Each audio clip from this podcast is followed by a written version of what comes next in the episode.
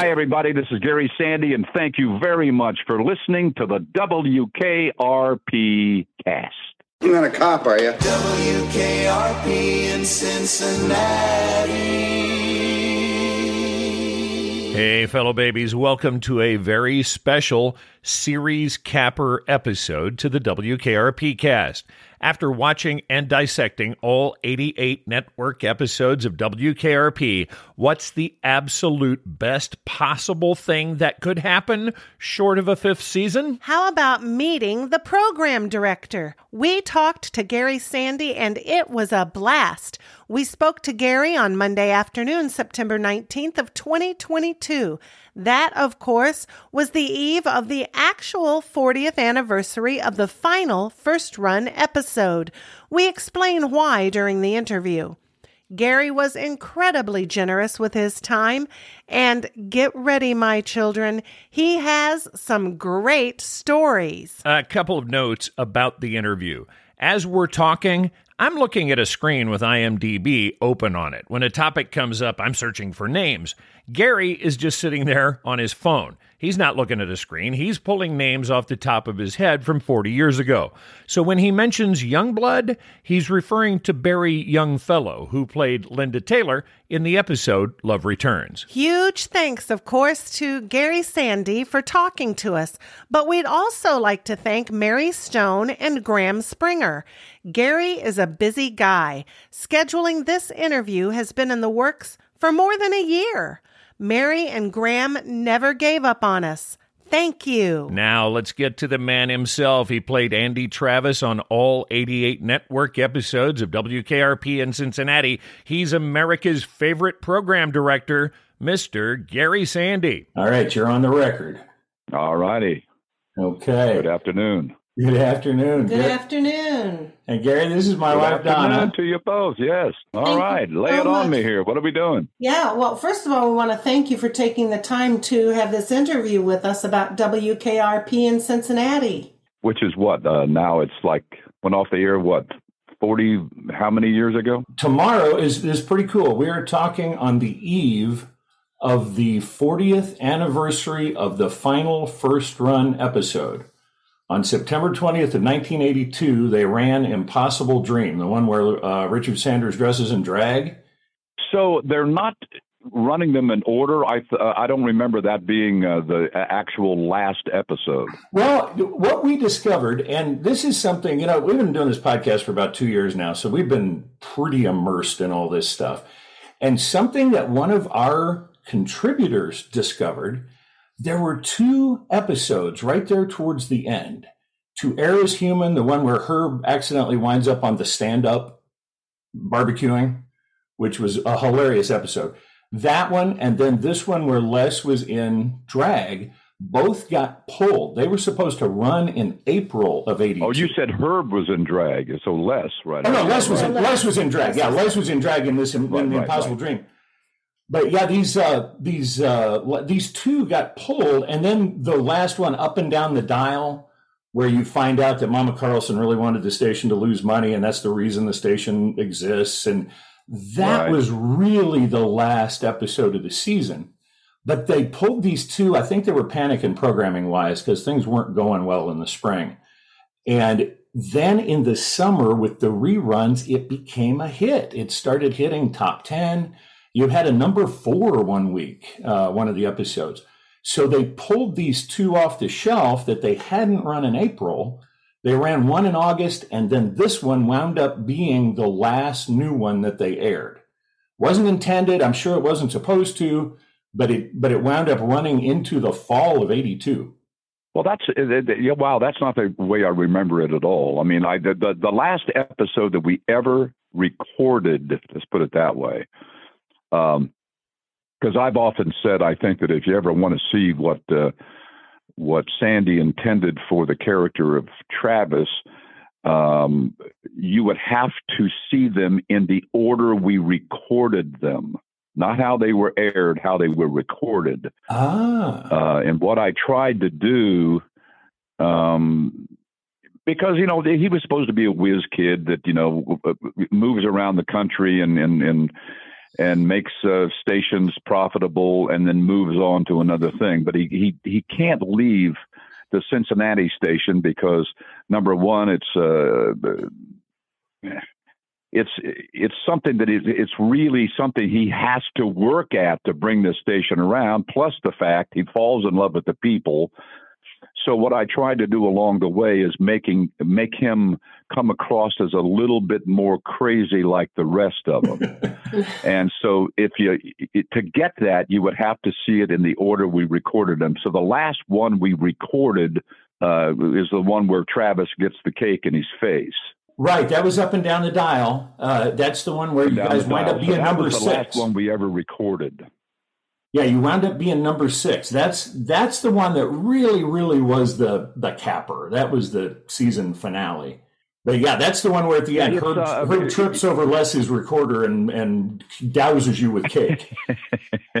you know, it's it's it's tough. It's tough for me.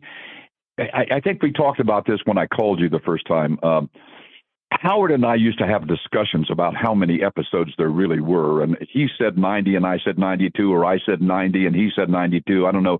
And then and then I said we were both right because there were two episodes that were an hour long, and you said there were actually eighty-eight episodes. Is that right? right, right. There there were eighty eight original first run because two of them ran as an hour, but then for syndication they had to cut those into half hours.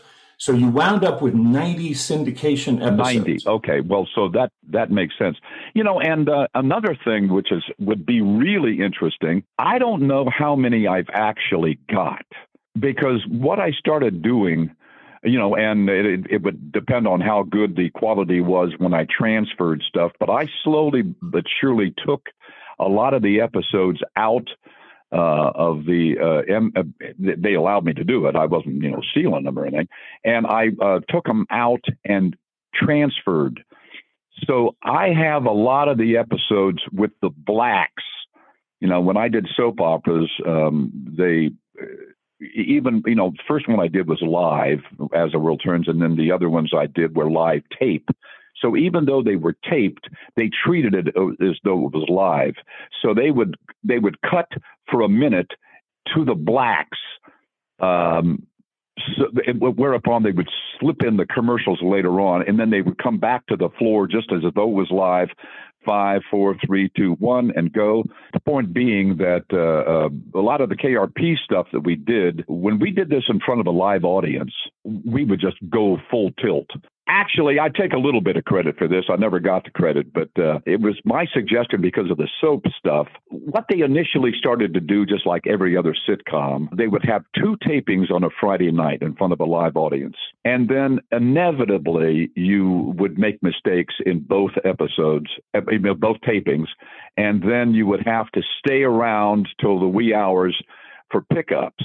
I said, why don't you tape the, the, the the camera rehearsal Friday afternoon. So that's what they started doing. So we would go through the entire shlo- show slowly and until we had the whole entire thing in the can and we were better rehearsed than ever before because we, we would like do maybe a scene two or three times until they had it the way they wanted it and then move on and then that night we would do it in front of a live audience only once full tilt and we didn't have any pickups because you already had the show in the can. And then we would go home. We'd go home like at I don't remember eight thirty, nine o'clock, and it was just really cool. You know, we would uh, uh, they'd say that's it, thank you, and the audience would applaud, and we would all run out and you know wave and all that stuff, and then we'd go to our dressing rooms. I mean, I could have lived in my dressing room. My dressing room was great, uh, right outside the stage door. And um, uh, and your script would be there, laying there in your dressing room, ready for you to go home and look at it that weekend and ready to come back on a Monday for uh, for the table read in front of the um, network executives. So anyway, the the reason I brought up the blacks and all that other stuff. Oh yeah, so. I have them when I took them out from the studio to transfer. They had the blacks. This was before they were ever aired. And so some of that stuff would be interesting to see because throughout the eons, slowly but surely, some of those um, some of those shows were missing a minute or two because in syndication they wanted more commercials so some of those some of those shows aren't in its in its entirety Well, actually, they've cut them down by as many as two minutes and 15 seconds. Well, there Uh, you go. It'd be interesting to see what's actually missing. The Hoodlum Rock episode, I know, where Detective came on and they, you know, were the, the scum of the earth. Their entire performance at the end of that is cut out. That's what they cut for syndication. You know that that that's one of my favorite episodes. I, I thought that with the stage direction in the script was one of the funniest things I ever. I I just uh, it said scum enters. they are s- it, it, scum enters. They are dressed in three piece suits and carry briefcases. They are so weird. They are straight. I just thought that was hilarious, and and I love that Carlson. They walk in and they say hello, you know, and the signs there, you know, welcome Yeah. scum, Yeah. and they walk in and they said hello, we're scum of the earth, and Carlson says no, and they said yes. You know, and and another thing that happened, those guys were so the, the writing staff. It was at the MTM studios, uh, you know, CBS MTM, and it was when you came through the gate, you could see the offices because the building was right there in front. So as you're driving in, if you look up like three stories or whatever it is, there was the windows of the offices for uh, for, for KRP, Hugh and those guys. And they took there was a national thing where all of the owners from all of the stations converged at MTM Studios for a some kind of thing on the back lot, and it was like a Western back lot, and they had barbecue and stuff. So as they're coming in, those guys hang hung that sign out of the window saying "Welcome, scum." and Grant Tinker call over there, take that damn. Oh, that that just killed me. I thought that was hilarious. we did want to ask you something. The first season you did over at KTLA, and then second through fourth, you moved over to Radford. What was that like uh, shooting at KTLA for one? I heard a lot of what we've read is it was pretty rustic. You didn't have great dressing rooms. Oh no, there, there was no dressing rooms at all. What they did was they put up two by fours or whatever and had muslin. Uh, and so everybody had a little cubby hole to where you'd go into your dressing room to get dressed, and it was actually on the uh, on the stage, uh, on the same um, in the same sound stage, or you know the one over from each other. They were shooting Mork and Mindy, and they were shooting uh, the Shana Na show. And um, a good buddy of mine, Johnny Contardo, was the lead singer of Shana Na. So I got to know this guy by going over and watching some of the taping. Uh, and then um, they sent, um, this is years later, or you know, after the show was off the air or whatever, they sent myself and Jan Smithers, um, a, a radio station in South Africa, brought Jan and me over for a big deal thing where there's a hundred thousand people called the, the Rand Easter Show, and we appeared waved in front of these hundred thousand people because KRP was a big hit in South Africa. Who knew? Wow. So the reason I brought that up is because uh, then Jan flew on back, but I went on up to a game uh, reserve uh, in um, uh, in the jungles and went on a safari. Oh, And, cool. And on that safari, I re- the the other guy that was there at the same time was Johnny Contardo from Shana Na and his wife. And it was like, what? Contardo in the middle of the African jungles, right? Anyway, just Small world. little, little, as Lord Buckley used to say, I got these little wig bubbles. now, You know who Lord Buckley was? I, I remembered the name. What is that from? Oh, he's he, he was just a, a, a well, he was a comic who did a lot of recordings. Um, he had two um, famous ones. The, one- the one was called the Naz, and it was about Jesus Christ, the Naz as a Nazareth. Ah, okay. And uh, the other one is um, the oration speech from uh, Julius Caesar, Friends, Romans, Country, and uh, you know, lend me your ears. Lord Buckley was um, apparently he got started uh, around the time when the, the dance marathons were going on. So he was the master of ceremonies for like hours and hours and hours of dance marathons. So he would just talk. So So he developed this thing. He he had a handlebar mustache and he wore a pith helmet. So his version of the oration speech was hipsters, flipsters, and finger popping daddies, knock me your lobes. I'll get off that subject. Anyway, Lord Buckley would always have wig bubbles, and uh, Sandy is having a bunch of wig bubbles now. Ah, okay. Here we are. We are talking about this show 40 years after it went off the air.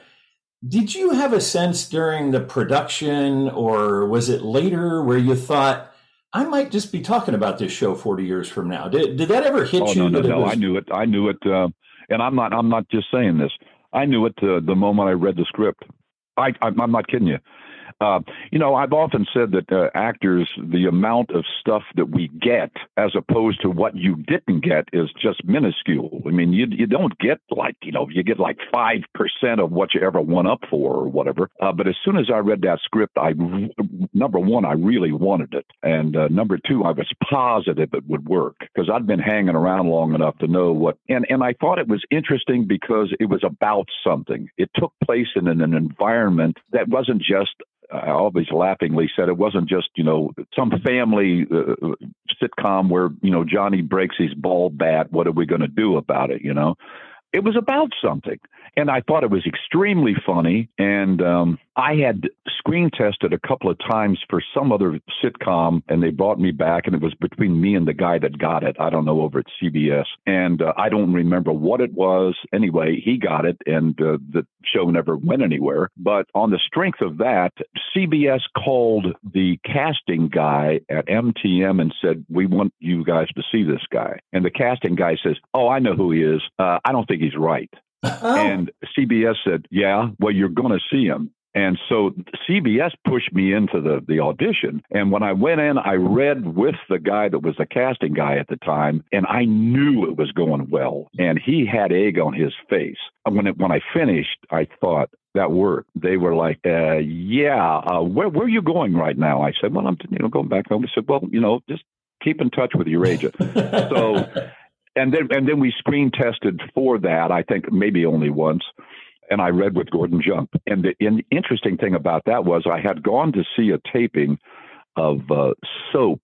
It was a um, a sitcom about soap operas, and uh, Gordon was the the guy that was just a, a one episode thing. A, mo- a murder had happened, and Gordon played the cop that was going around the room telling everybody why they could be the person that did it. Along the way, as he's going around the room, he gets totally confused. He was absolutely fantastic. And so here I am reading with this guy that I'd just seen the week before at this taping.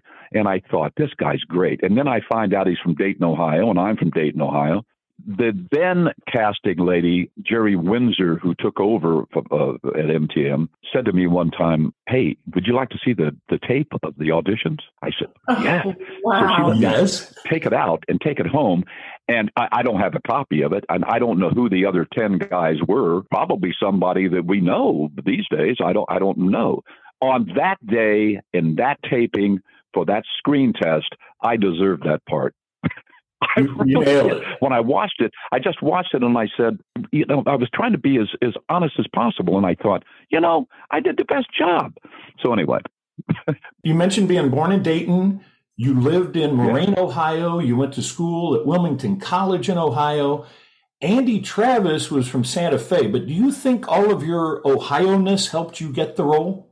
Uh, no, I think what helped me get the role, unbeknownst to me, when I went to Wilmington College, I, I got a like an assistantship, little scholarship, because they had a, a one act play contest when I was senior in high school, and uh, it was a two character play, and we took it to the state finals, and I won all state actor. And one of the judges was the professor of uh, theater at Wilmington College. So he came up to me and said, "Why don't you go to a good school?" And I said, "Oh, really? Well, where, where's the good school?" He said, "Wilmington." And I said, Wilmington? Because my grandmother, my mother's mother, lived on the other side of Wilmington. So we would go through there all the time to go to grandma's house. And I said, That school? He said, Yeah. He says, It's a great theater school. so I wound up going there, and it was it was a really good little theater school. It was just terrific.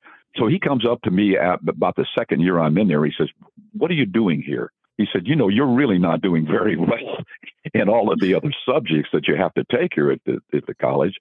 Uh, it's obvious this is what you should do." She says, "I think you should leave. I think you should go to New York City." So I told my dad, and he just went ballistic. I was seeing a girl at the time whose father was in radio, and he had a national called Doctor IQ, I think it was called. It was a, it was a national uh, show, and he and my dad got together and got into cahoots, and they talked me into going to a broadcasting school in Atlanta, Georgia. So I went to this school, was the president of the class and all this kind of stuff. And so, and then I auditioned locally for the American Academy of Dramatic Arts in New York and got into the school. So when that course was over in Atlanta, I went to the American Academy in New York. But I think in retrospect, my involvement in the radio aspect of that probably was ingrained in me somewhat. So when I walked in, I kind of knew a little bit about radio. Now, Gary, before WKRP, you'd done a lot of drama, some heavies, a few bad guys. Was comedy something that you'd been interested in before WKRP? Yeah, yeah. Um, the um, when I was in the sixth grade, I remember looking forward to a seventh grade speech class, and in that speech class, I did a Bob Newhart stand-up monologue. Oh. And the the uh, speech teacher said, "Would you do that for the school assembly? We're having Wow. a talent show. Do that."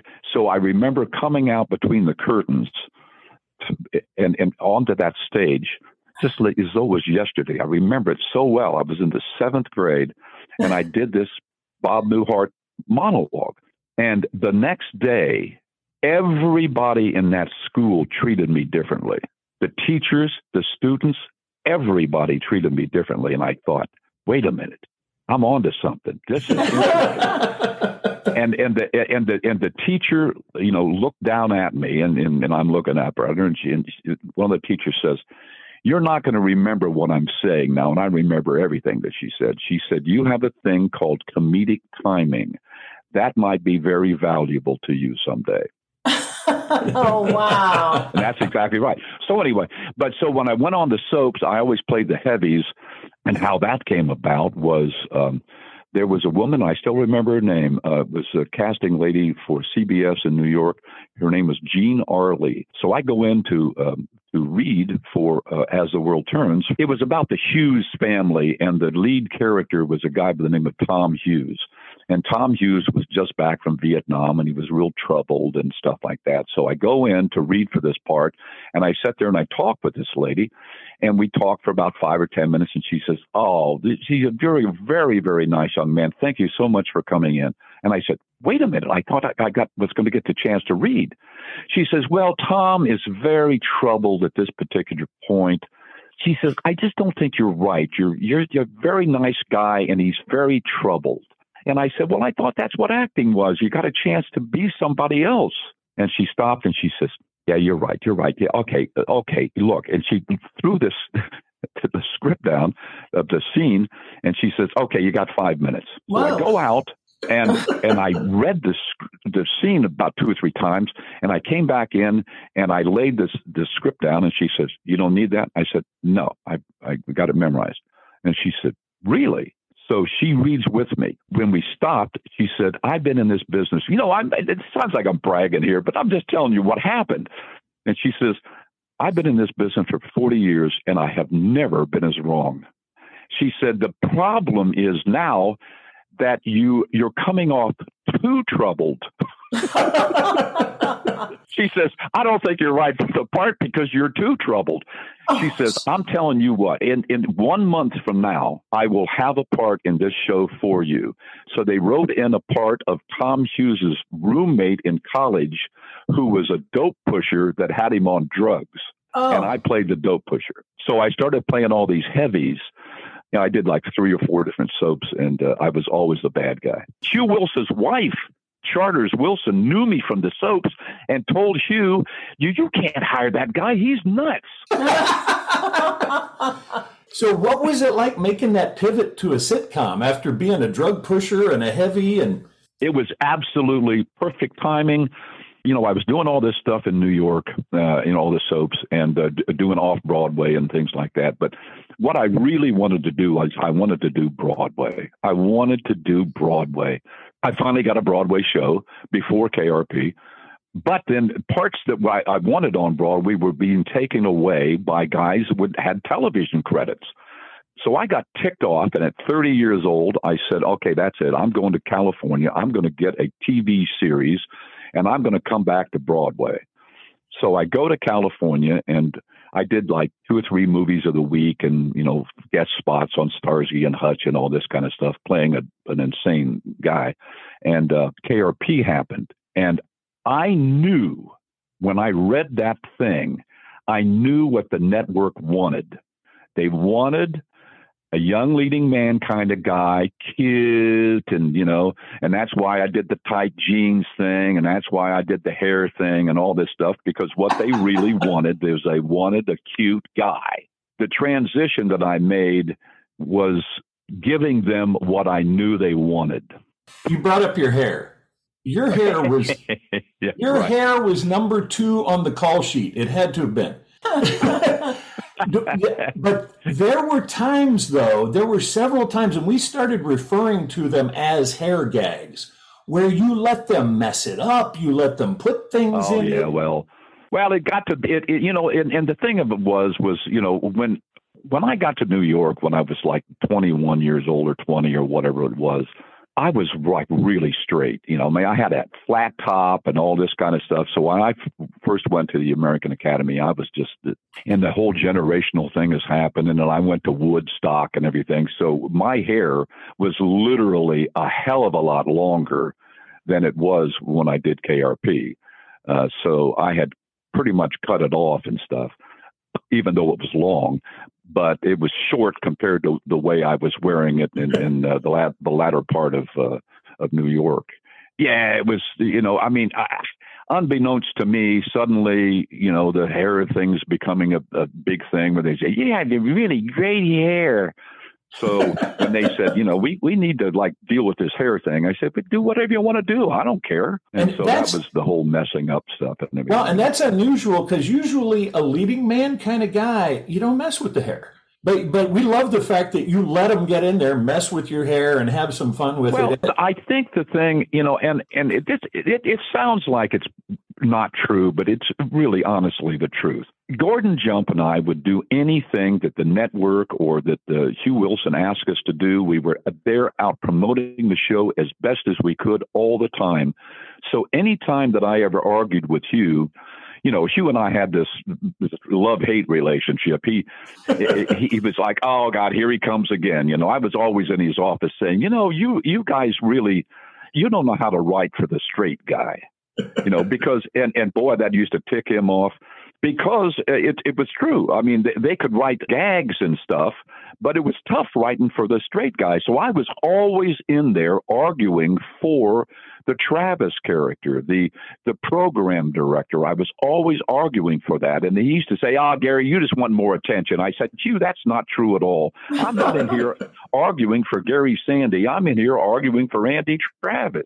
And two or three times, and I don't know whether Hugh knew it or not, but I'd go over to Grant Tinker's office and I'd complain over at Grant Tinker's office. And he one time said to me, Gary, Mary used to come in here all the time with the same kind of concerns and I said, Yeah, but I said, the difference is, Grant, that it was called the Mary Tyler Moore Show. I said, I'm in here arguing for the character of Andy Travis. I'm not in here for Gary Sandy. And I said, I'm just telling you, I think they're having some tough times over there. And so uh, I think he really kind of started paying attention a little bit and, uh, and started talking to Hugh about what are you going to do about this character? Right? We could tell as the seasons progressed you went from being the straight guy to getting more laugh lines. You started doing physical bits.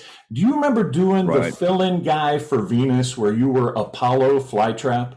Do you remember that? yeah, I do. I hadn't thought about it until right now. that, that is, is, one really of the funny. funniest bits on the show. I, I, I, I had forgot about that. you know, one of the things now that, not to change the subject, but one of the things that I've always um, there there was there was a scene at the end of um, it was like you know, I don't know, was maybe the eighth or ninth or I don't know what what which one it was that we was shot. It's where Travis's girlfriend comes in. It was a girl from the past who is now supposedly some sort of rock singer, you know. Or, that was singer. Love, love Returns. One of the things that's embarrassing to me, actually, the the ending scene was Travis in the control booth on the air, and it was a very well written scene. It, it shows him that he knows what he's doing in the control booth, and he knows what he's doing and he dedicates this song Little River Band. Uh, Friday night, it was late. I was walking you home and got down to the gate, and, and it was just a perfect song to fade out and dedicate it to her. I don't know whether Howard, you know, I, will I'll never know this for sure, but Howard's standing there watching this, and as soon as that scene's over with, he splits and he goes, I think, and said, "Now wait a minute. Are you going to start putting him in the in the booth? Because I thought we were the DJs. I don't know for a fact that he he did that. The next thing I know, the scene is cut, and they show us walking in the park. Yes. with and what I've got the world's biggest cowboy hat on, which is embarrassing. Uh, and it, it's just this scene of us lovey-dovey walking in this park, you know. And I thought, oh man, because I loved the scene. I thought the scene in the booth was just really cool. Uh, but you'll never know because because they cut it. We've heard from so many guest stars that we've interviewed about the amazing cast chemistry on the set and how welcoming you all were. And Absolutely. how long do you think it took for that chemistry to happen? Oh, I it was immediate. I'm I'm serious. It was immediate. I mean, I'm in awe. Actually, I think like one of the like the fifth or sixth show we ever did is Les on a ledge. Mm-hmm. Les on a ledge, you know, it has yeah. the two the two running gags. The, the the one gag is is that Les goes out on the ledge because he's threatening to jump because someone's at, at the locker room at the stadium they barred him because someone said they thought he was gay or something. Right. And the other storyline is in order to get Herb off of Jennifer's back, Johnny tells Herb she used to be a guy. Yes, that was hilarious. So there's these two storylines running at the same time. So everybody's getting confused because it's the two storylines going on.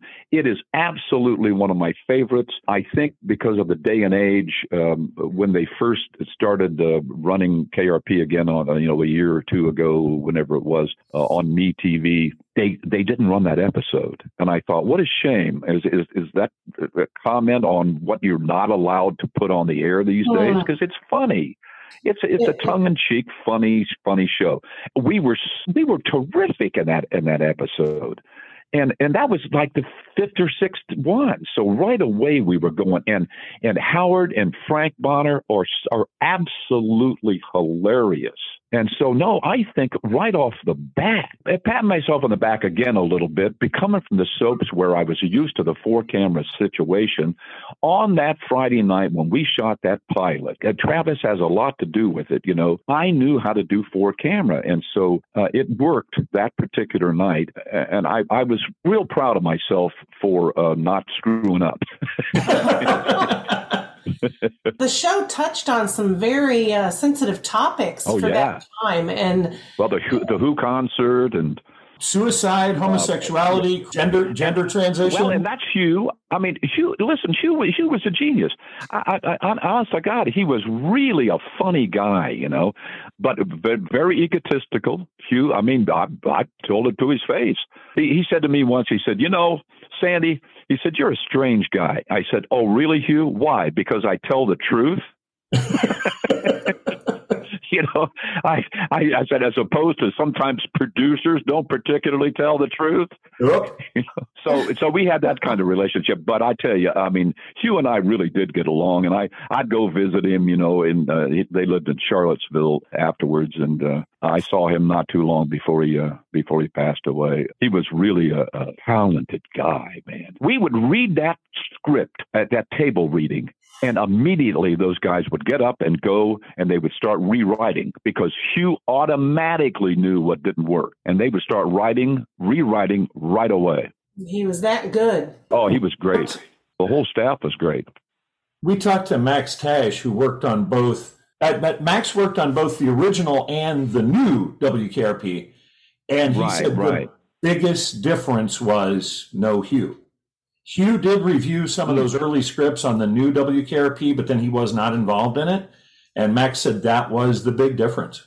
Well, I didn't know that actually. I didn't know he was not involved in it. Um, seriously, because he called me and said, "I think we got a chance to do uh, this thing in syndication uh, for a cable or whatever. Uh, you interested?" I said, "Absolutely not." He said, "Really?" He said, "We really, we really can't pay uh, much money." I said, "Hugh, why don't you just leave well enough alone?" I said, uh, "I think that uh, you try to redo it." I said, "I don't, I, I don't think that's a good idea, Hugh." I said, I, "I really have no interest." So he said, "We." So I just assumed that Hugh uh, was a part of the of this of the new thing. I, I, well, I didn't know that. Bill Dial was the showrunner, and you know they had that falling out in season two. And Max said that Hugh. And I don't, never... I don't know what that was about. Do you? Well, we kind of have. We've had two or three different people tell us uh, it was in the writers' room. It was late at night. It was a big disagreement Correct. that the two of them had, and actually, uh, Tom there Wells. There might have been alcohol involved. Yeah, yeah. Tom Wells' wife told us uh, Hugh came over right after it happened, and they were friends with both Hugh and Bill. But I guess Bill unleashed a shot glass at Hugh's head. Correct. Correct. Yeah, and, and I, I, guess it, it, it could have really done some damage if you well, had ducked or something. I and I guess a glass coffee table got broken. There was some physicality That's to right. it. Hugh said Hugh told Tom. He said, "What could I do? I had to fire him." You know, and Bill, you know, I really got along with Bill. I got along with, uh, you know, I, I like to think everybody. And Bill was really good as Bucky Dornster. Yes. the engineer who wore um, rubber soled shoes in case uh, lightning struck the building. We loved him in the holdup where he walked by the gunman to go get his lunch. He wasn't putting up with that. That's right. That's right. which, now that that's a funny episode too. Now see now Howard was really good at getting his buddies from the uh, the committee, yes. Uh, the improvisational group on that show. And uh, uh, oh, uh, what's his name? What was his name? That Hamilton Camp. Hamilton Camp. Yeah. Hamilton Camp, who played who he says, "I know, I know, Johnny, call me crazy. you're you're crazy, Del." there was some funny stuff on that show, man. Oh. And you know, he came back. Hamilton Camp was a recurring character. He came back then as Johnny's ex-wife's new fiance. Right. Entirely different right. character. the only time that you see me just about go and crack up is an episode towards the end where um, Carlson's mother comes on to me. Yes. Yes. And says, yes. Why don't we run away together? Why, I'll take romance. Oh, that so, is hilarious. Frank Bonner directed that episode. Frank was a good director, man, and he directed that episode and uh, really helped me out with that. So she chases me around the pool table and everything. So, um, so at one particular point, Carlson Gordon is um, has to put the balls up on the table to um, to rack them up, put them in, in formation there. And so he's going around the table, and I'm standing there, kind of egg on my face because she's come on to me. He doesn't know it. And I'm standing there like freaked out because I, I don't know what to say to her. And he's running around the table. He says, Excuse me, mom. Excuse me. I'm trying to find I'm trying to find my balls. Yes. Yes, he could not find one. Was that was that in the script? Right, right. Or, or I, I, am trying to find all the. I'm trying to find the balls. I just about go. It was, was that so an ad lib on his part? But but I have a suspicion that Gordon all, automatically knew if, that if he couldn't find those, that's what he was going to say. I don't know for a oh, fact because it was, was so apropos was... for the moment. I just about go. I just about lost it. Because when we watched that, I even told Alan, I said, I bet that was an ad lib, and nobody cracked up. Absolutely. They all stayed in character. One of my biggest regrets, uh, truly, is. Um, uh, not taking um, oh my god now i'm now i'm I, I can't remember names anymore. It's just terrible. Uh, hirsch is played by um, oh. uh, the, the, the butler. I loved hirsch. Ian wolfe i mean he's famous. He's in he's in clark gable's mutiny on the bounty that's my biggest regret is that i didn't get to know him um, I, would love to have taken him to, to lunch i should have done it because i'm so big on on uh, old movies and stuff. And now when I see him in all of these things, it's like, oh man, what a what a mistake! I really should have gotten to know him. Well, well, hey, could could we talk a minute about Carol Bruce? Because you had Oh, she was wonderful. Carol took over for Sylvia Sidney. Sylvia had a- Sidney was the original on the on the pilot, and she came in with her dogs and stuff. You know, she would come to the set with her dogs, and she just I don't think. Well, I know for a fact she totally underestimated what that show was going to be. She just didn't understand. I'd run into her a couple of times in New York afterwards, and the show is still going on. You know, we're still recording the show. And I ran into her in the hotel, and she just, oh, Gary, I'm so, I just didn't understand. I'm, I love the show. I watch it all the time. I've heard that a friend of hers was Carol Bruce, and that she recommended Carol for the job. I don't know if that's true or not. Carol was um, a Broadway star, uh, b- b- singer, She was discovered by Irving Berlin. right? I mean, Oh, come yeah. on. I thought she was perfect for the part, and um, very. Um, she she came across as the, as the woman who owned the station. I mean, Yeah. she owned it. She was intimidating. Intimidating, absolutely. You know, Yes. intimidating enough that Travis would get liquored up and go in there and say, "I," and, and, and, and then pass out or something. Yes, I'm tired of your crud. we were talking about the uh, the writers up there late at night in the in the room up there. Hugh came in one time. He said, uh, I, I I still laugh about this day. He said, you know, he says I'm writing last night and I'm having a few cocktails, and he says finally I just had one too many. I fell down and hit the coffee table, and I jumped up and I said that will never happen again. So I moved the coffee table.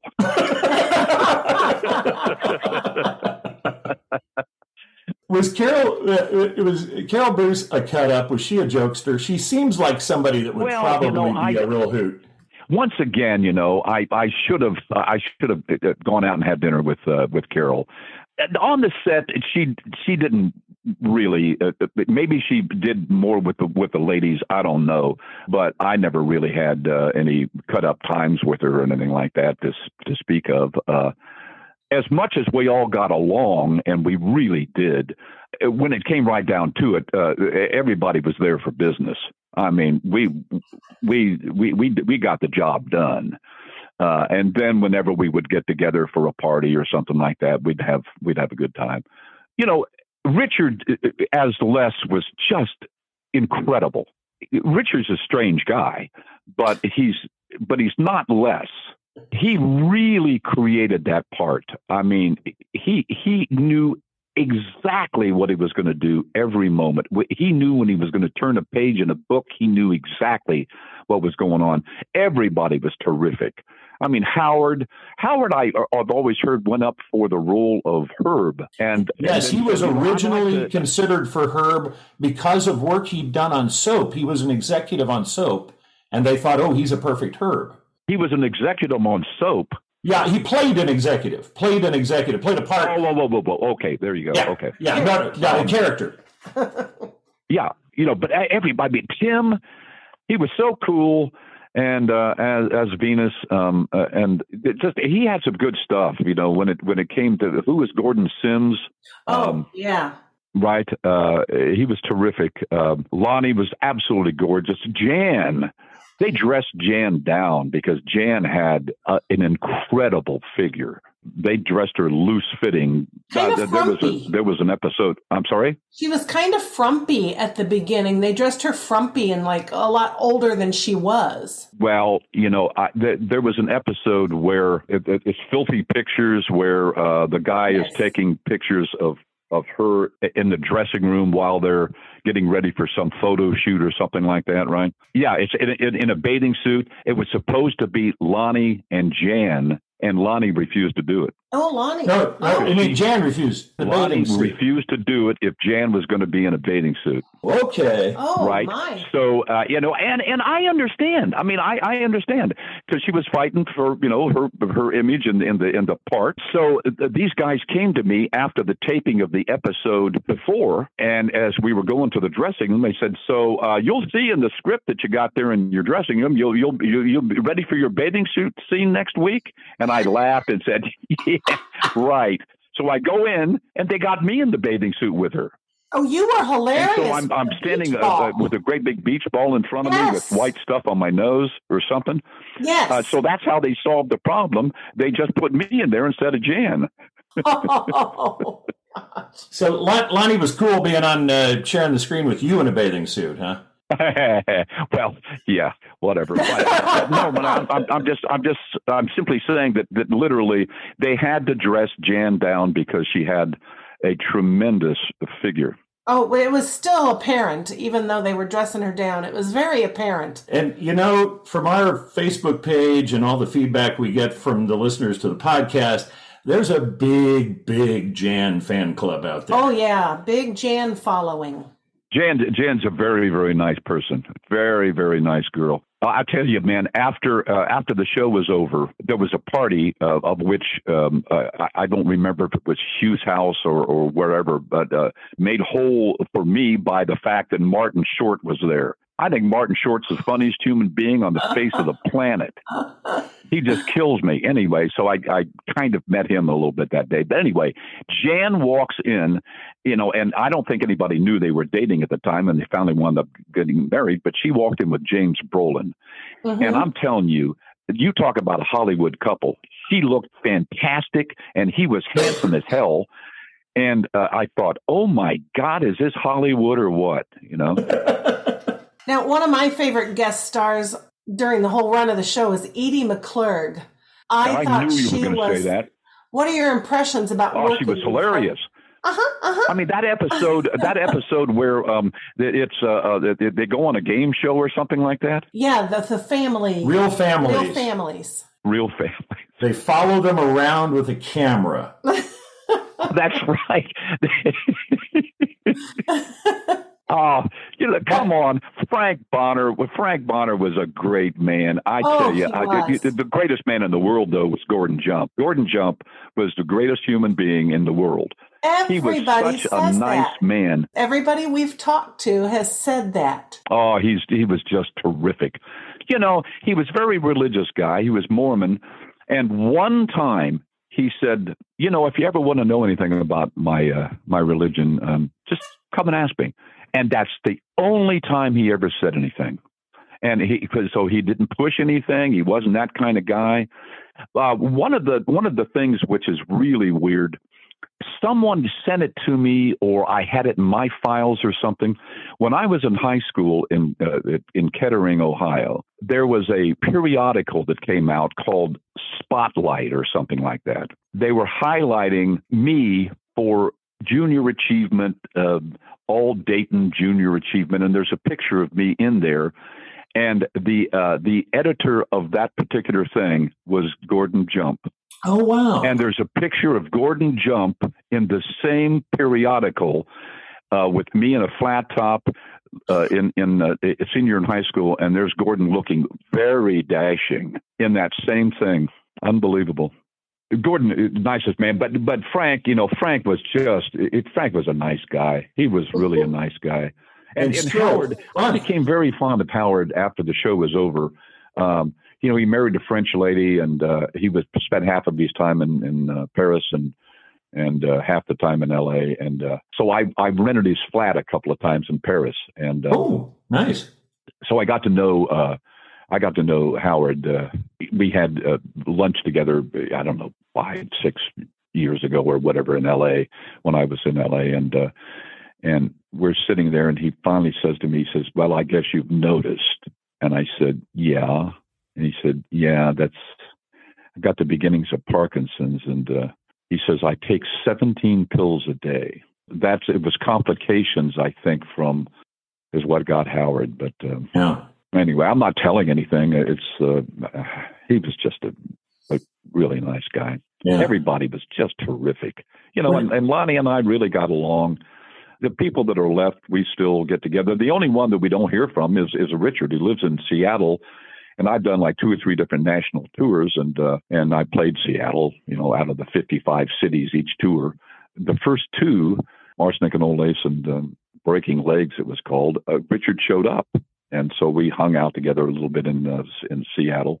But the last time when I did Best Little Warehouse in Texas, I call it, with my friend now, Ann-Margret, uh, uh, Richard didn't show up. And I thought, it's a problem? So I, I got a hold of Loni. I said, what's the deal? Where's Richard? I don't know. Nobody knows. So Richard doesn't keep in contact. I don't know why that is. But you think he is up in, in the Seattle area? Uh, we've heard Seattle Washington area. State. Well, he was last time that I ever knew. Well, we've heard Washington State, and then somebody else said, "Oh no, I think he's down in Florida." So they're, they're not even sure where. he Really? Yeah. Oh well, if that's the case, I mean that's something I didn't know. Richard just does not get a hold of anybody. I don't know uh, what that's all about. Richard, Richard and I were the only ones really that were pretty daggone vocal about the fact that we never got any money on that show. I mean, I'm telling you, we will be thought of as the 50s rock and rollers that made the 45s that didn't make anything. I'm telling you, it's been it's been at least 15 years since I've seen a dime. Wow. Hmm. And I know nothing coming in. And and I, I contacted the union once and I said, Hey, what's the deal?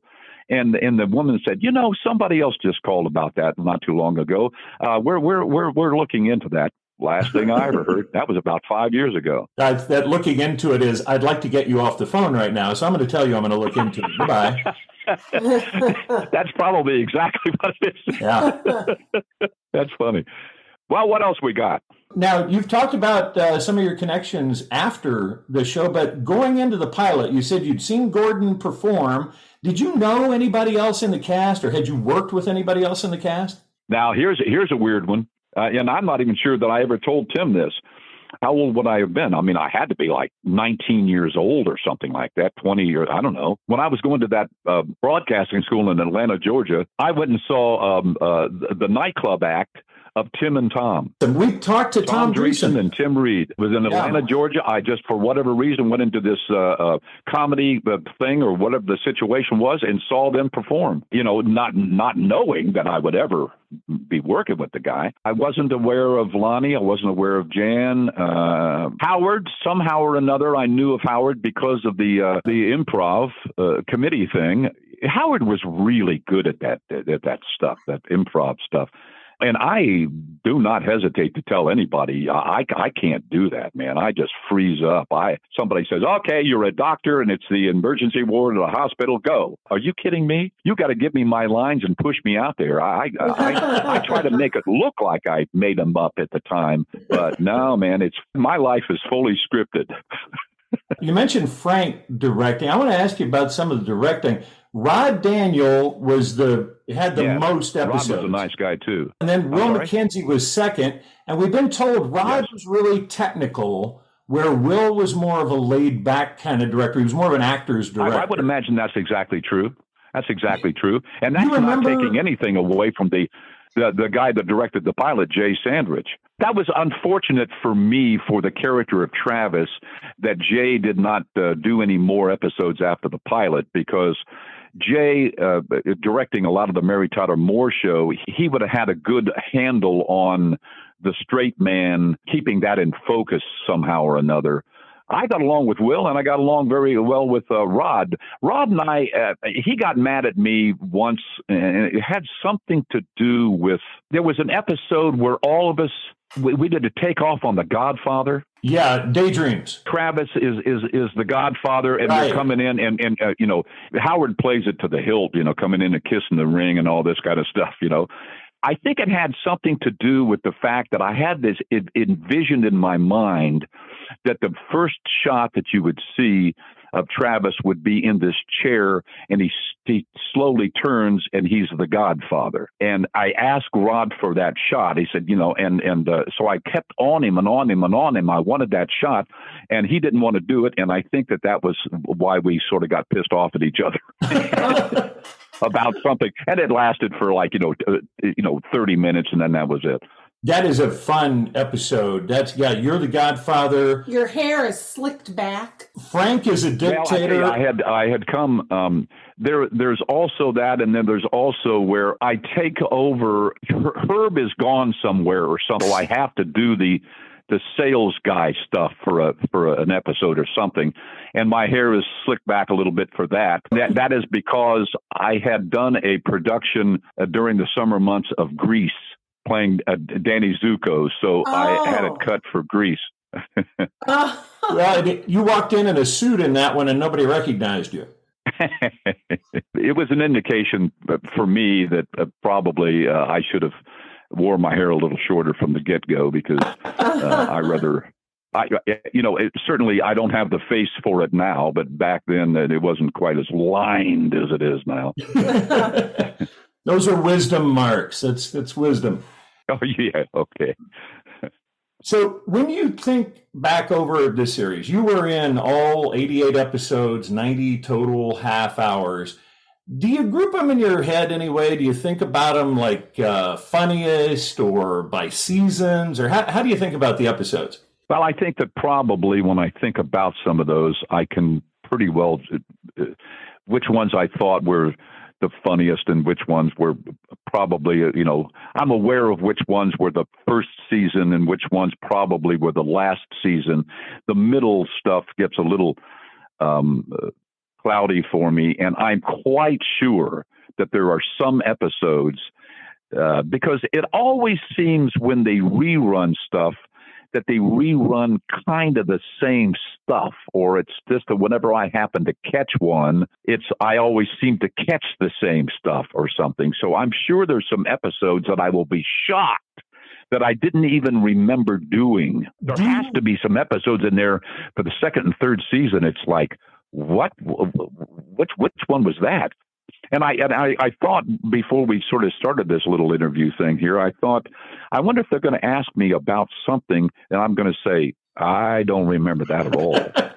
well, we're going to try not to do that to you. Really, we we don't want to do that to you. Uh, 88 shows, um, uh, 90 half hours. There's got to be some stuff in there that it's like I just uh, don't remember that hardly at all. Yeah. Oh yeah.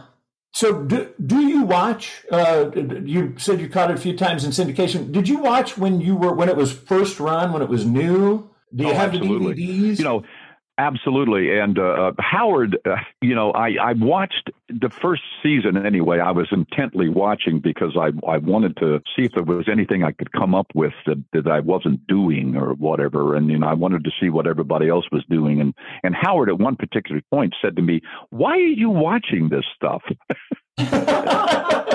it's it's the the impression I got from Howard was is once once he did them, that was it. You know, I uh, once again I'm not name dropping, but I did a, a part uh, in in a movie with Henry Fonda once, uh, and I got to know him very well. He was really a nice guy, and he was very nice to me.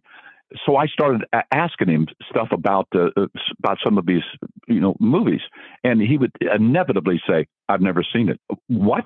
He said, Nah. He said, I, don't I don't like to I don't like to watch myself. I just do them. I, I, I don't watch them. Wow. I, I, think there are a lot of performers out there that, that really don't feel comfortable watching themselves. But I well, like what you're saying, you can learn from it. Well, you can I, as it's going along. There's no question about it. I used to watch myself on when we went to live tape on the soaps, you know, and it's very odd because I I can see some of those those things that I have on on tape it all depended on that day on how good the uh, rabbit ears were. yeah. As as to what the quality was when I was taping them off the air. But I must admit that these days, when it comes to the KRP thing, I kind of avoid. But even when I happen to see one, it's odd because I can treat it as though it's somebody else. I can watch it and say, "Oh, that was that was a funny bit," as though the the Travis guy is not even me. It's it's it's just somebody else. Some distance from it, and it's you performing a character. Yeah, and and so I just I just look at it as though it's like somebody else.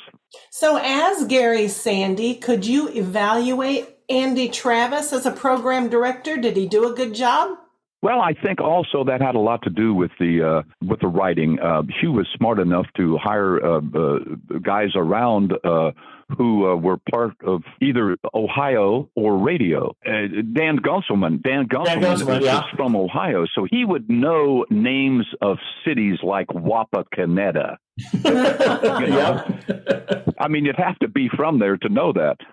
Steve Marshall one of the first things I ever did, KNX FM was the big uh, FM station in Los Angeles, and I called and um, got a hold of the program director, Steve Marshall, and asked if I could come over and talk with him at the station. So I came over and asked him a bunch of questions about program directors and what you do and what you do and how's this and what's that and all this kind of stuff. And then he handed me a script and he said, I've written this for the show. Could you give this to Hugh Wilson? I said, No. I said, Listen, he won't take it seriously. If I hand it to him, he's going to put it down. He won't do it. I said, Here's what you need to do you need to go through these channels and you get it to him. And he did, and Hugh hired him. And he quit the job at KNX FM and came over on the writing staff. So I had a real program director on writing staff. We found his notice in the Los Angeles Times when he was leaving, and two weeks later, he was in the writer's room. He just walked out of the program director's job and walked right into the writer's room. That's fantastic. I, I if I came across, of which, hey, you know, I've heard from countless people to say that uh, that that show and you are responsible for me being in radio. Uh, so if that would be me, Travis I'm, I'm, I'm in that too. A, oh well, there you go. If, if Travis me. comes off as a real program director, it's because it's because of uh, who uh, who Hugh Wilson surrounded himself with. Well, I, I got to tell you this story. I walked into my first professional radio station job three months before my 16th birthday. And my program director walked over and introduced himself to me and said he was the program director. And I said, Oh, so you're Andy Travis. He smiled real big and said, Yep, I'm Andy Travis. Oh, wow.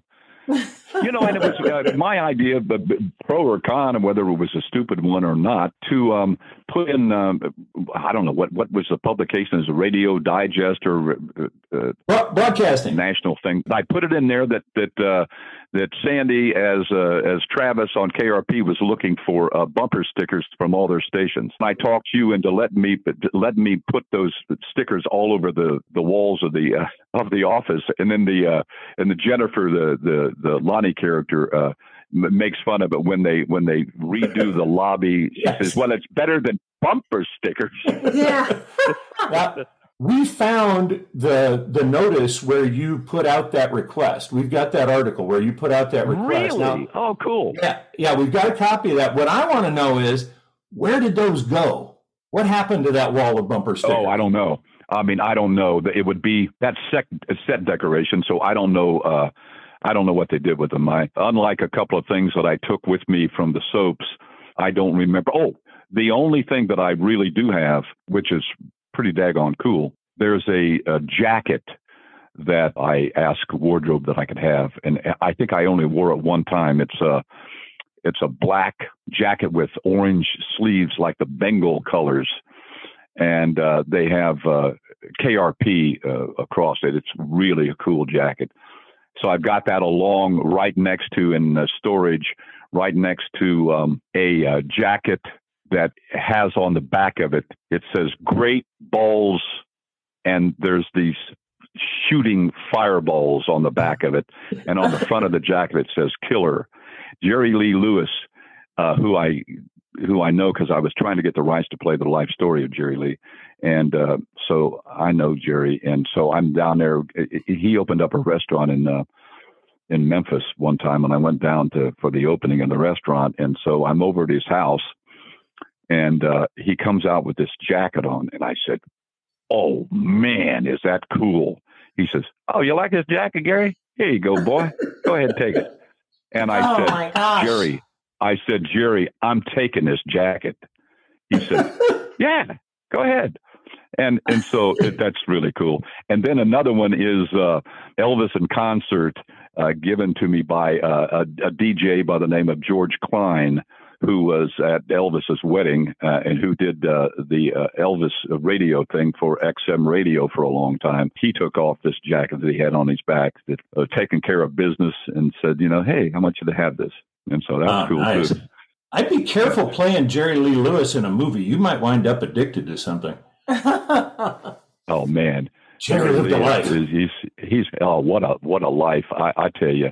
Uh, one of the one of the coolest things that ever happened uh, he's playing this uh, over in Indiana. Uh, he was playing this uh, riverboat casino or whatever um, on this barge, a big, big showroom.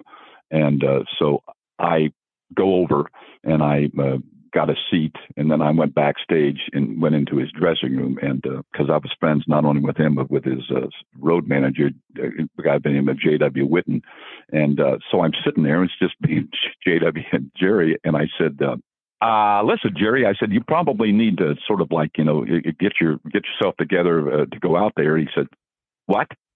I said, you probably need a little time alone by yourself to get yourself together. From, no, I don't need any time. What are you talking about? It was like the strangest thing for him that somebody would say you'd probably need to prepare. There's no pre- preparation, you know. And he was like, "No, I don't need to do anything."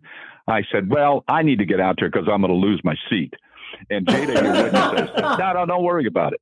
He said, "Don't worry about it." I said, "I'm telling you, there's a big crowd out there, and I'm going to go out and I'm going to lose my seat." He said, "Don't worry about it." So anyway, finally Jerry says, "Okay, we got we got about a minute before I go out there. I guess we better go." And so I said, "All right, good good show, Jerry." So we walk down the hallway. JW picks up a folding chair, opens up a door, and it's the stage. and he takes the folding chair and puts it right next to the piano and says, "How about that for a seat?" There you go. And I'm seated on stage with Jerry during his show. that is awesome. That was just that was one of the I I dropped my drawers. He he said, "How about that for a seat?" Oh my gosh.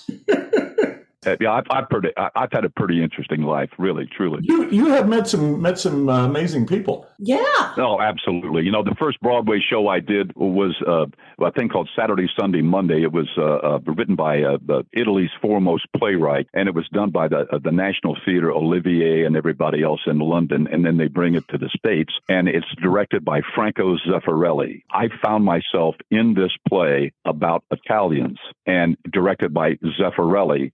And so I became friends with Zeffirelli's secretary, Carol Caruso. And Carol says, uh, Franco wants to know if you want to go to his opening uh, uh, tomorrow night after rehearsal at the Met. He had directed some opera at the Met. So I got to sit in the director's box with Franco Zeffirelli at the Metropolitan Opera. Wow. I mean, it's like it's, it's just some fun stuff, you know. Can you give us a rundown? Kind of, you talked about getting the script on Friday after you wrapped the show, and you'd have a script right. ready for you do a table read on Monday morning. How did a week kind of unwind? It was every episode was yeah, made pretty be, much from Monday to Friday, right? You know, like I say, Friday the script would be in your dressing room. You could read it over the weekend and then uh, Monday would come around. It's like 10 o'clock. I think we had to be there maybe 10 or 11, maybe even 11 on Monday. I don't know. And uh, we'd do a table reading, uh, which took like, you know, half hour. And uh, they'd say, okay, uh, lunch. and then you'd go to lunch, and the guys would go up and they would start writing. So by the time you come back from lunch and went down to the set, that was one of the good things about KRP. I'm, I'm not sure whether the other sitcoms did it the same way. I don't know, but we got we rehearsed on the set, so you got a feeling of you know of, of what things you could do in Travis's office because I'm rehearsing behind his desk and all this stuff and coming up with ideas and everything. And so we would do that on Tuesday, Wednesday, Thursday would be um, camera blocking where they would just assign the shots to the camera and you would do that but you still be running lines with people while you know while they're setting up the, the camera two cutting to camera four or whatever close up or wide shot or whatever. And you'd still be saying oh, howard let's run those lines. And so we'd be doing them. So then you would once again go home after they had the whole um, uh, shot sequence ready.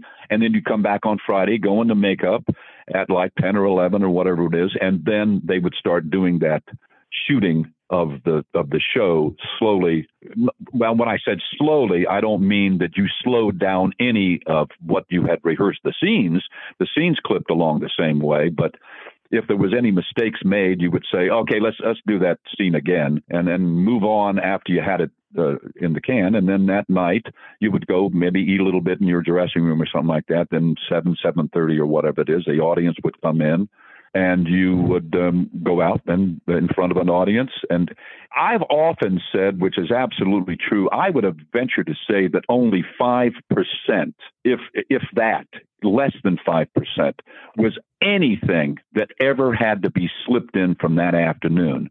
Because we were really pretty daggone good. Very seldom did we ever make a mistake and those mistakes are on that uh, that gag reel uh, but those are some of the mistakes that were made because we just didn't make very many mistakes. So the laughter that you hear is what really happened in that audience in that on that soundstage. And then as soon as the thing was over, he would run out and he would say, "All right, let's hear it for the cast in the role of," you know, and then he'd run out and then you know take bow and stuff, and then we'd wave and uh, go home. Chuck Chuck Schnabel was the guy who was a liaison for CBS uh, and he would be at the table read. And man, I tell you, they gave they gave Chuck some crap. I mean, it, it, it's it's like Hugh Hugh and those guys just hardly would pay any attention. I I personally think that that's one of the reasons that KRP was canceled. Once again, you know, sound like I'm patting Sandy on the back here, but I was I was on Broadway with Pirates of Penzance. I had taken over for Treat Williams, who took over for Kevin Kline in the, as a Pirate King in Penzance. And it was just like one of the highlights of my life.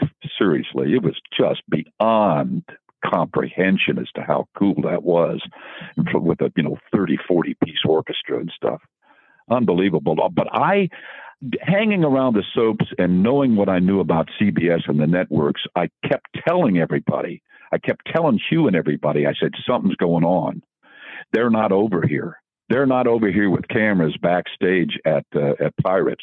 I'm telling you, something's going on because I knew those guys. They would take advantage of one of the one of the leads uh, in one of their shows.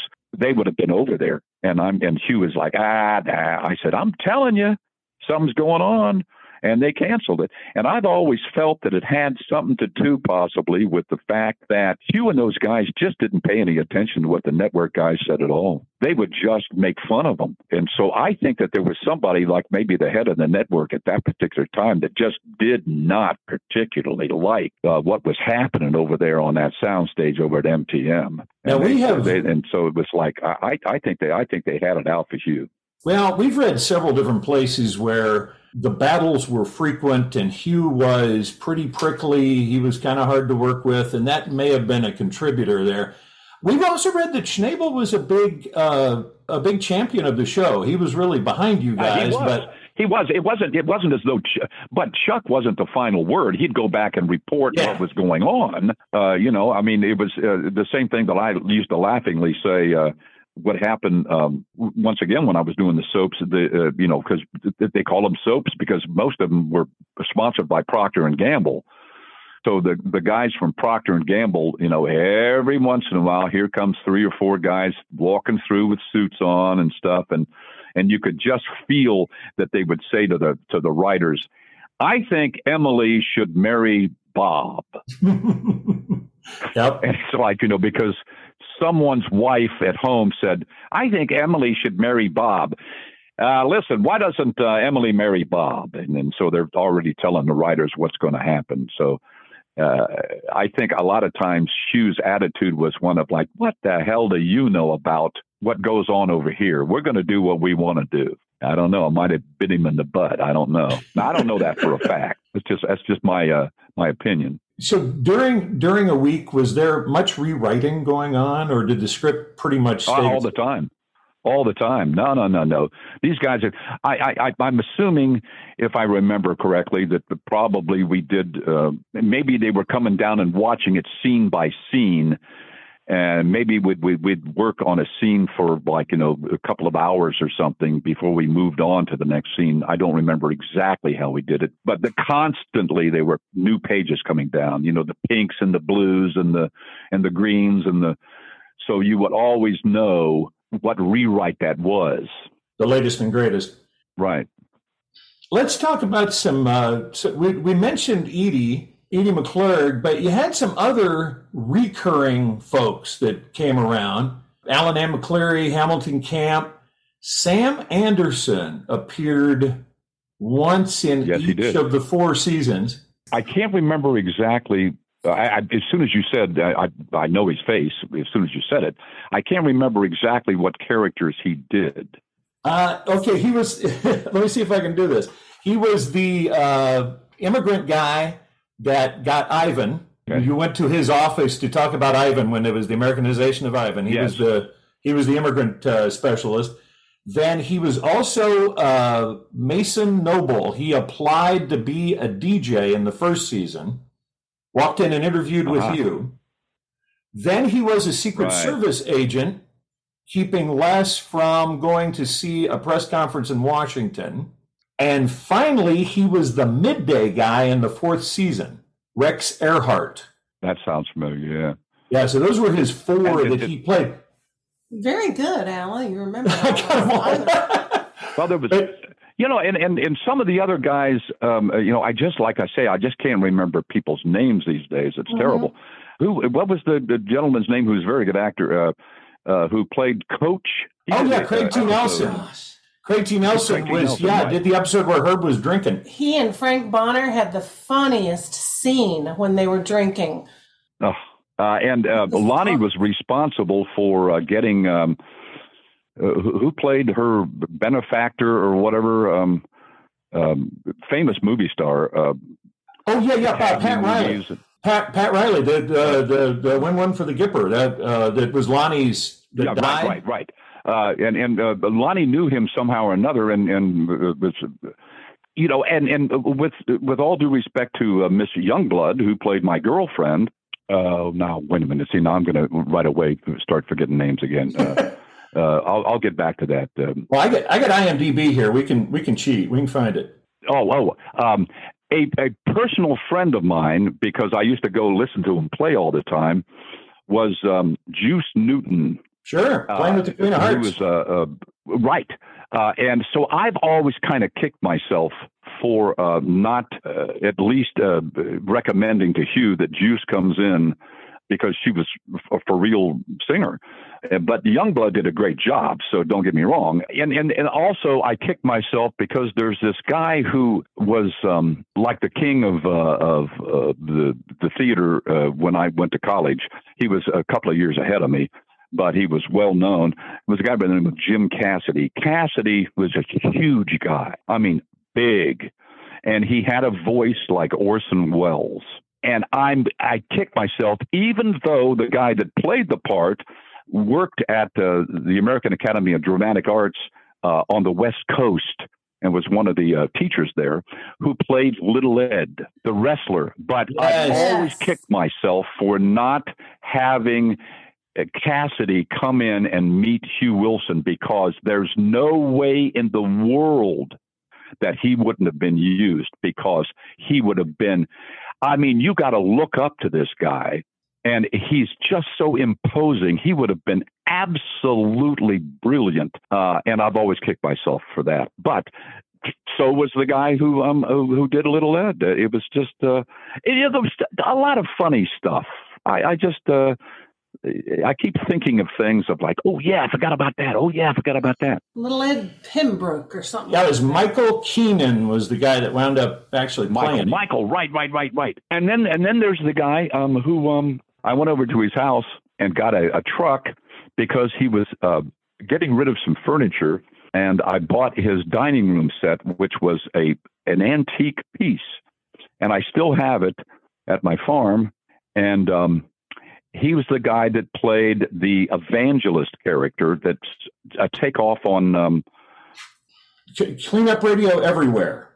correct. Um, hang on, hang on a second. I can get to that. I he was right at the end. and and and and uh, a very very nice man, very good actor, and uh, semi looked like uh, who he was supposed to be. yes, Yes. Uh, Well, he did go on and play uh, in the the uh, uh, Penthouse story, or not Penthouse Hustler. Who was that guy? Yeah, Richard Paul was his name. Richard Paul, Richard Paul, Richard, Richard, yeah.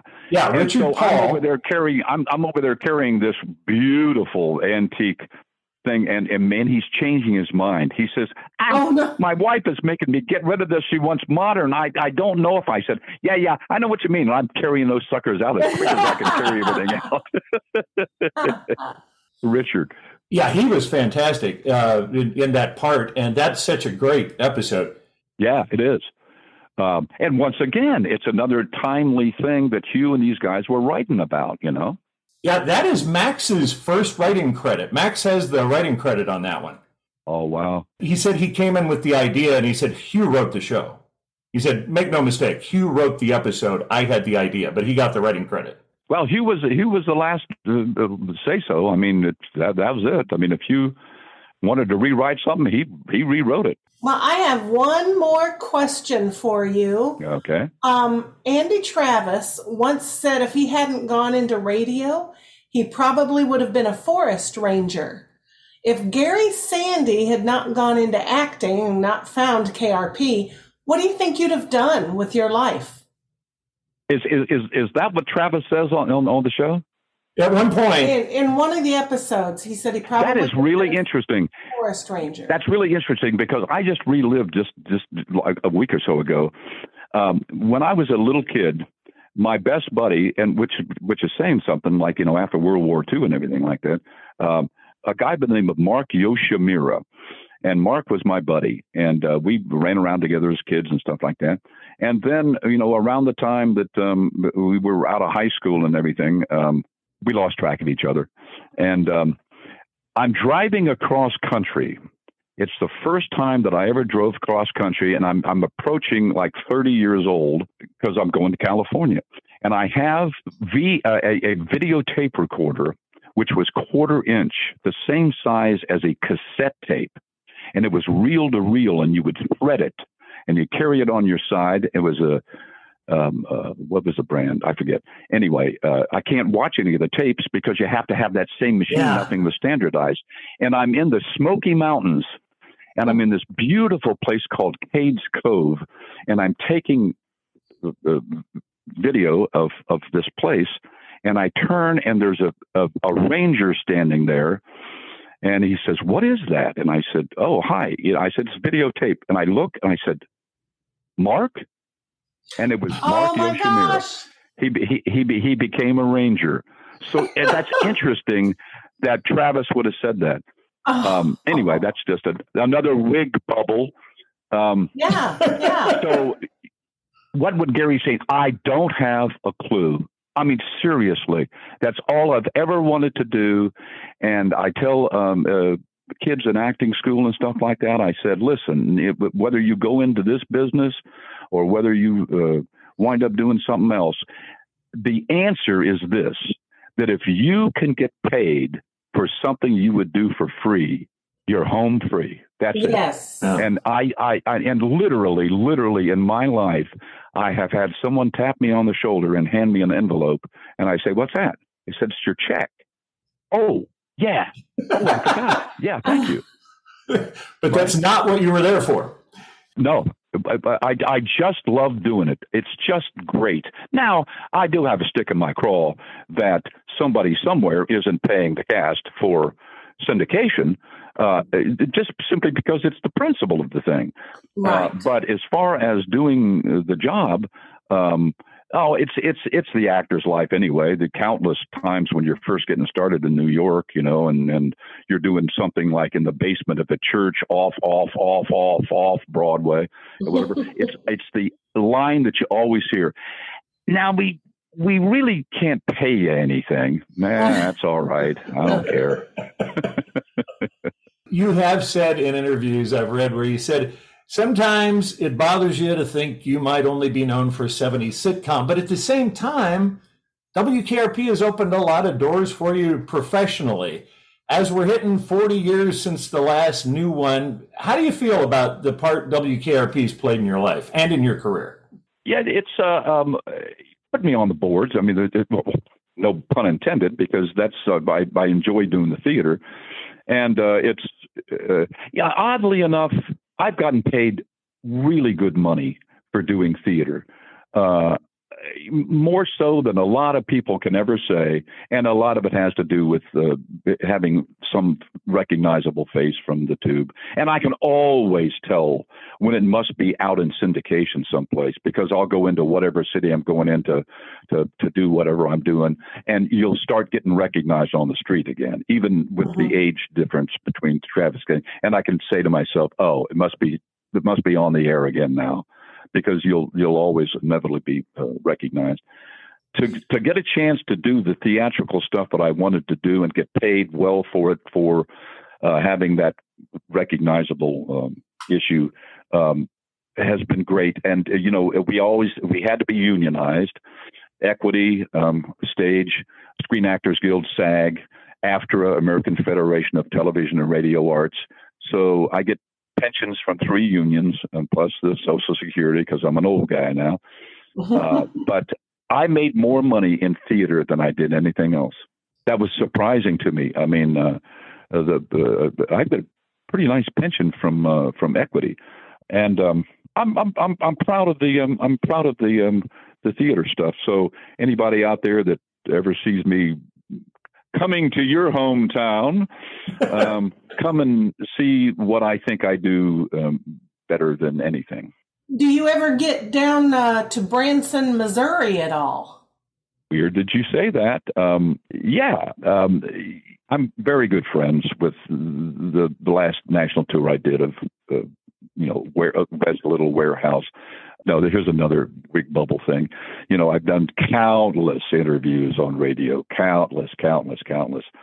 And, and so I'm doing uh, uh, uh, Best Little Warehouse in Texas, and we're out in the middle of somewhere, and we're just getting ready to go on with this interview, and I'm on the phone, and uh, and and the and the the interviewer says, "Oh, by the way, don't mention the title of the show." Uh, hi, we're here with Gary Sandy, and so we're going along, and I'm thinking, I'm thinking, what? And so I, he said uh, something about Clear Channel. And I said, Is this a Clear Channel station?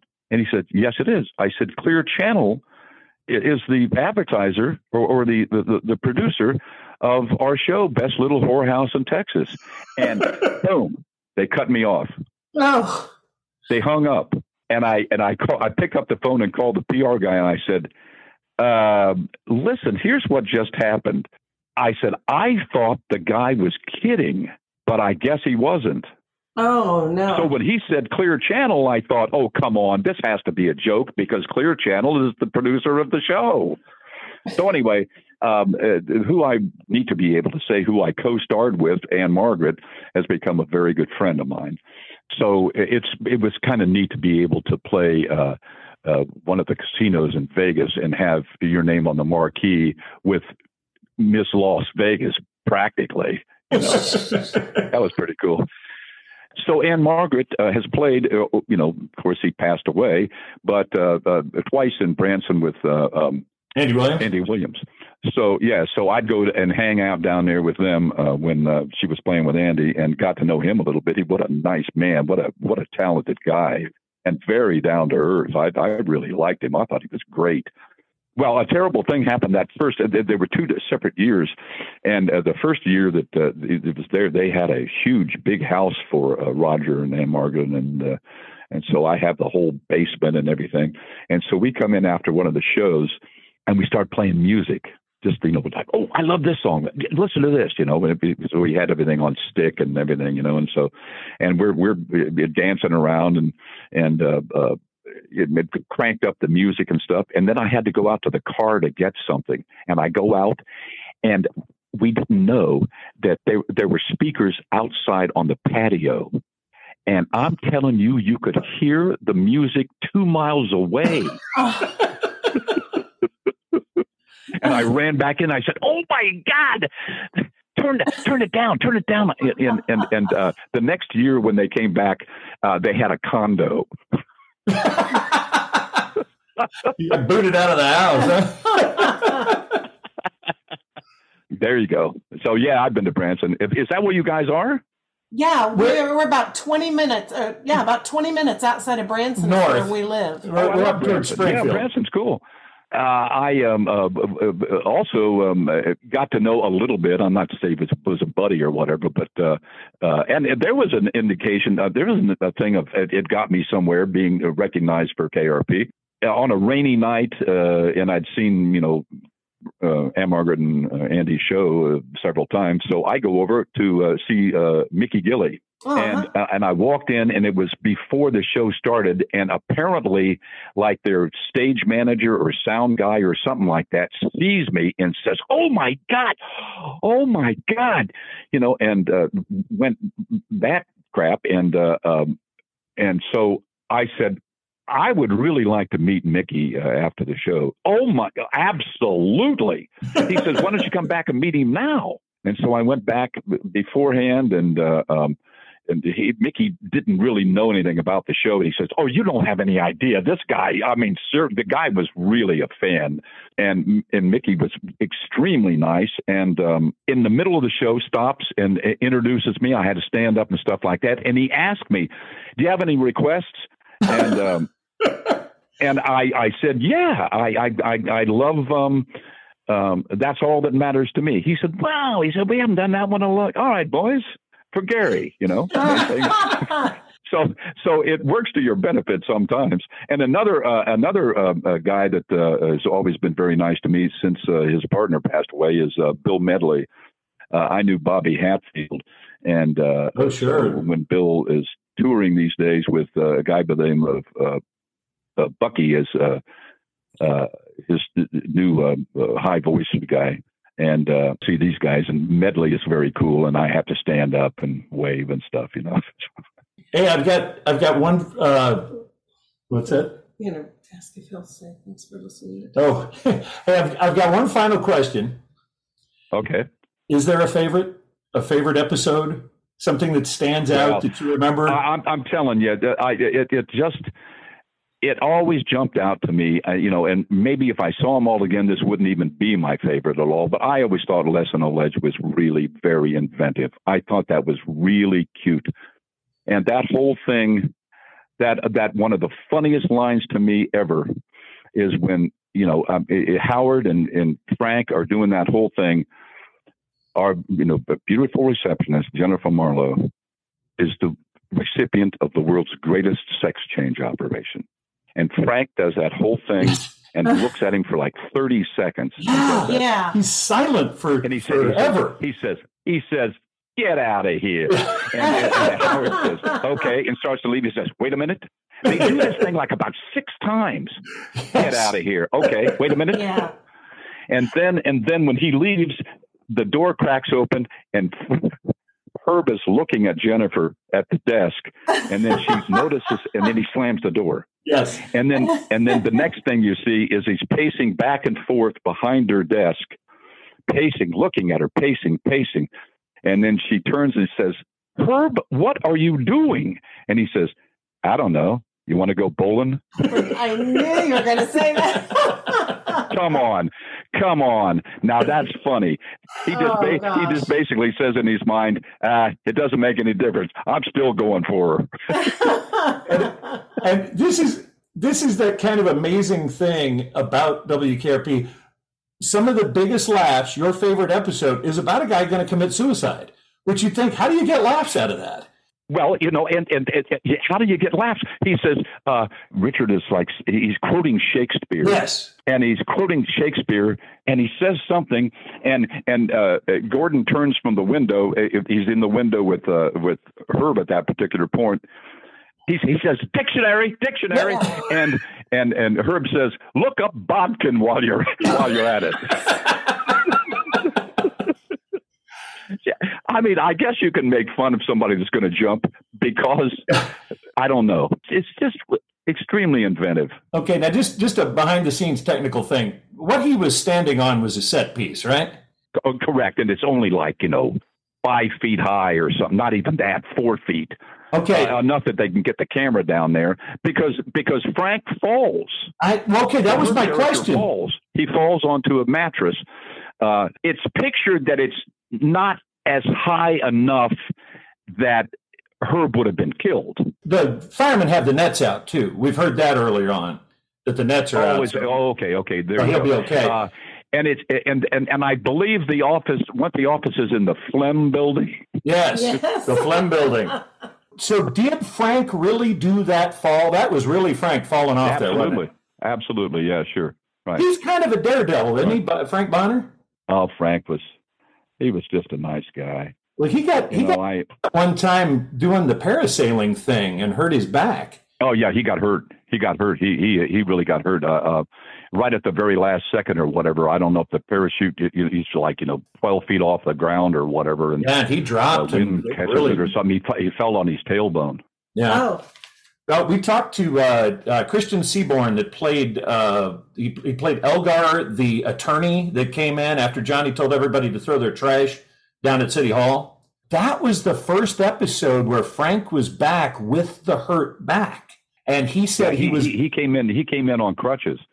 yeah, he well, and, crutches. Elgar said they were given strict instructions: don't bump Frank. Don't get near him. He was sitting in a chair at the end of uh, Carlson's desk in the office and could not move. He was just sitting there because he was in Well, so you much know, pain. you know the, um, uh, and th- this will be the last thing because I, I, I got to go dump my recycling. right. You know the story behind Richard and the and the bandages, right? yes. Yeah. The original pilot, uh, he hit his head on a light backstage. Yes. And said, well, "What are we going to do? It's a big deal. What are we going to do about this?" And I think it was either Richard or, or Hugh said, "Put a band-aid on it. We don't have to explain it. Just put a band-aid on it." And of course, Richard takes it to the extreme and has a bandage somewhere every show. Yes. We did a feature. We've got a feature in every single podcast. We do the Les Nessman bandage report and tell you where that bandage is. That's funny. That's funny. Hey, Well, listen, you you go, guys, it's been it's been great. I mean, you got to you got to say that. I mean, uh, okay, so I'm like I carried on here. Hopefully, uh, hopefully you got some good stuff. Hey, can you do something for us real quick? Just say thanks for listening to the WKRP cast. Uh, shall I say my name or not? Yeah. Yeah, this is. Yeah. Well, hello everybody. This is Gary Sandy, and thanks for listening to the WKRP cast. Let me do it one more time. Perfect. Thank you so much. Let me much. do it one more time. Let me do it one more time. All right. Well, hi, you. everybody. This is Gary Sandy, and thank you very much for listening to the WKRP cast. Thank you so much. All right. Thank well, I tell you, if I make it to Branson again, which I will someday, um, I'll, uh, I'll I'll look you up. Oh, definitely. Oh, definitely. please do. We'd love it. Oh yeah, I mean, I I, I dig Branson. I think it's it's neat.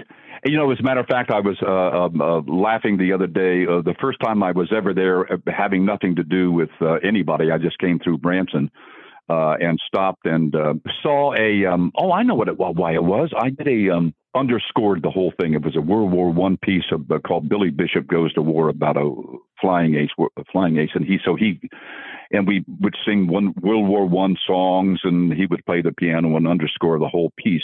Anyway, he was a part of a um, of a country band that was playing uh, Branson. So as I came through, I went to see these guys play. I got to laughing because one of the songs that they that they sang, which was a um, a uh, uh, written by one of the guys in the band, was I could tell by the way she was all over him that she was all over me. That's a good one. I thought that was a great title.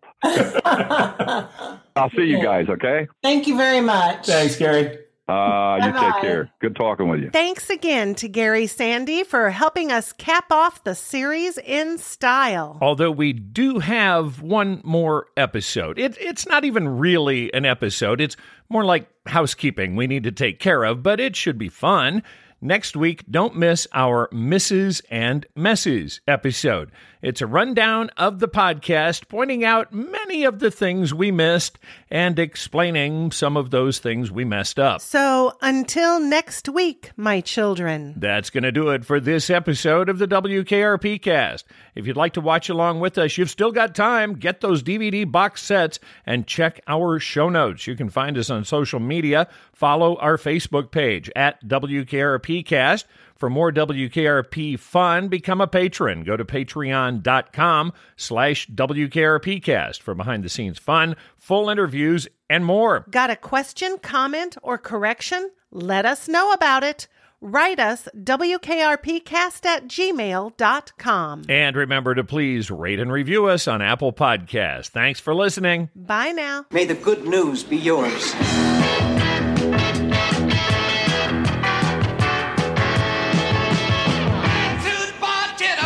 WKRP cast is not endorsed by MTM Enterprises, Shout Factory, or CBS. This podcast is intended for entertainment and informational purposes only. WKRP in Cincinnati, the WKRP logo, and all names, pictures, and audio of WKRP in Cincinnati characters are registered trademarks of MTM, CBS, Shout Factory, or their respective copyright holders.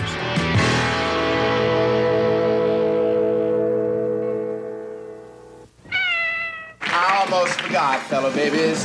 Booger!